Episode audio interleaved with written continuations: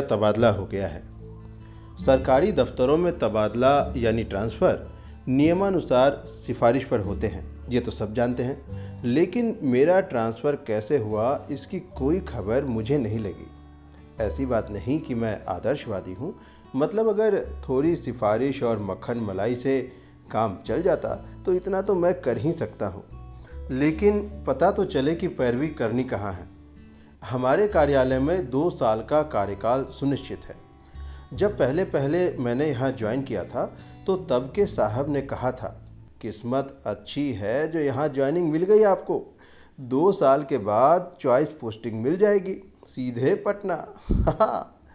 उस वक्त तो खुशी का ठिकाना ना था। एक तो नई नौकरी, ऊपर से मात्र दो साल में चॉइस पोस्टिंग, याद है मुझे, शाम में अपने बैच के मित्रों को इतराते हुए मैंने अपने कार्यालय के फ़ायदे गिनाए थे।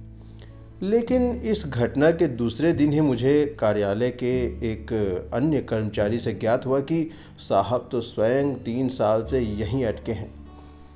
इस बात की जाँच करने पर पता चला कि दूसरे साल से ट्रांसफ़र होते होते तीसरा साल अवांछित अतिथियों की तरह खुद ब खुद आ जाता है। लेकिन ट्रांसफ़र हो जाता है। हुआ भी वही।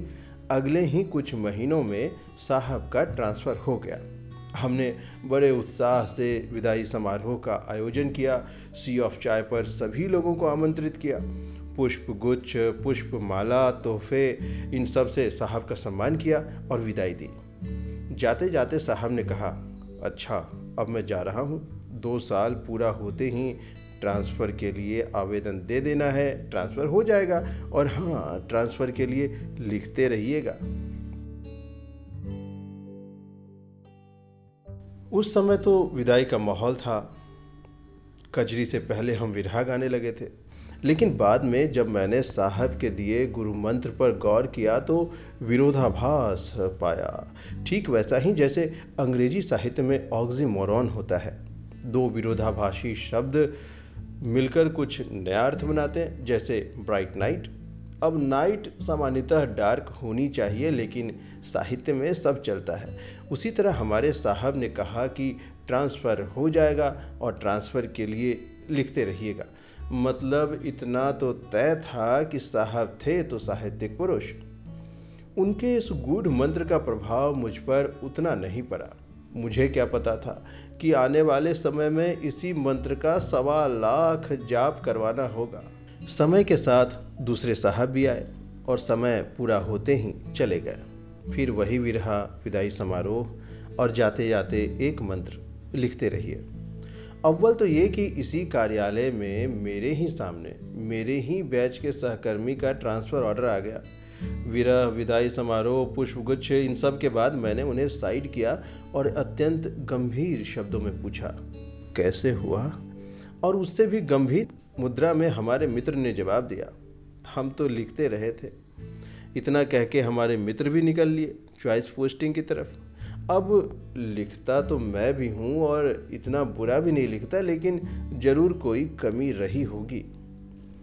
दो साहबों के तबादले के बाद इस बार एक मैडम का ट्रांसफ़र हुआ। नर्म स्वभाव, आत्मीयता से परिपूर्ण मैडम ने सबका दिल जीत लिया। एक दिन मैंने भी अपनी समस्या उनके सामने रख दी। इस पर उन्होंने आश्वासन दिया कि जल्दी ही मेरा ट्रांसफ़र हो जाएगा। एक साल और शानदार तरीके से गुरु भक्ति करने के बाद मेरे एक और सहकर्मी का तबादला हो गया। वो भी चॉइस पोस्टिंग। एक बार फिर वही विरहा, वही पुष्पगुच्छ और उसी होटल में खाना। अब इतना तो आप भी जान गए होंगे कि कैसे हुआ है इसलिए मैंने भी नहीं पूछा। लेकिन इस बार मैडम ने अलग मंत्र दिया। कैसे हुआ, ये मत पूछो। तुम्हारा कैसे होगा, ये जानने की कोशिश करो। मैडम ने बिल्कुल वैसा मार्गदर्शन किया जैसा भगवान ने अर्जुन का किया था। मैंने भी ट्रांसफ़र रूपी फल की चिंता छोड़ दी। कुछ ही दिन में ऐसा लगने लगा कि वास्तव में सबने मेरे ट्रांसफ़र की चिंता ही छोड़ दी है। बहुत अनुनय विनय के बाद और तमाम मुश्किलों के बाद इस बार मेरा तबादला हो ही गया। चॉइस पोस्टिंग नहीं है तो क्या हुआ? है तो ट्रांसफ़र। मैंने झटपट हनुमान जी की मनौती पूरी की घर वालों को बताया, मैडम को धन्यवाद दिया और फिर शाम तक उन मित्रों के भी फ़ोन आने लगे। जिनका कई बार ट्रांसफ़र हो चुका था। पहला सवाल एक ही था, कैसे हुआ? लेकिन आज तो मेरा जवाब था कि बस हो गया, मैडम का भी ट्रांसफ़र उसी लिस्ट में हुआ था। खुशी के ये पल धीरे धीरे मलिन हो गए। समय बीतता गया और पड़ोसी भी पूछने लगे कि कब जा रहे हैं। अब तो घर से निकलते वक्त देखना पड़ता है कि कोई अड़ोसी पड़ोसी तो नहीं। हुआ ये कि ट्रांसफ़र ऑर्डर में एक महीन, बारीक सा जुगाड़ लगा था। हम तो बस ऊपर की पंक्ति पढ़कर ही खुश थे, जिसमें लिखा था कि तुरंत प्रभाव से निम्नलिखित अधिकारियों का तबादला किया जाता है। लेकिन नीचे महीन पीस कर लिखा था कि मैं अगले अधिकारी के आने के बाद ही विरमित हो सकूँगा, जिस प्रकार चंदा को चकोर निहारता है, उसी प्रकार मैं भी राह ताकने लगा। समय बीतता गया मैडम विरमित होकर चली गई। नए साहब भी आ गए। मुझे ऐसा लगने लगा कि शतरंज के इस खेल में मुझे प्यादे की तरह चलाया भी गया और कुर्बान भी किया गया। लेकिन नए साहब ने कुर्सी संभालते ही हमें चाय पे चर्चा के लिए बुलाया और मुझसे कार्यालय का हालचाल ऐसे पूछा, जैसे इस महाभारत का भीष्म पितामह मैं ही हूँ। चाय पूरी होते होते मैंने सारा हाल कह डाला।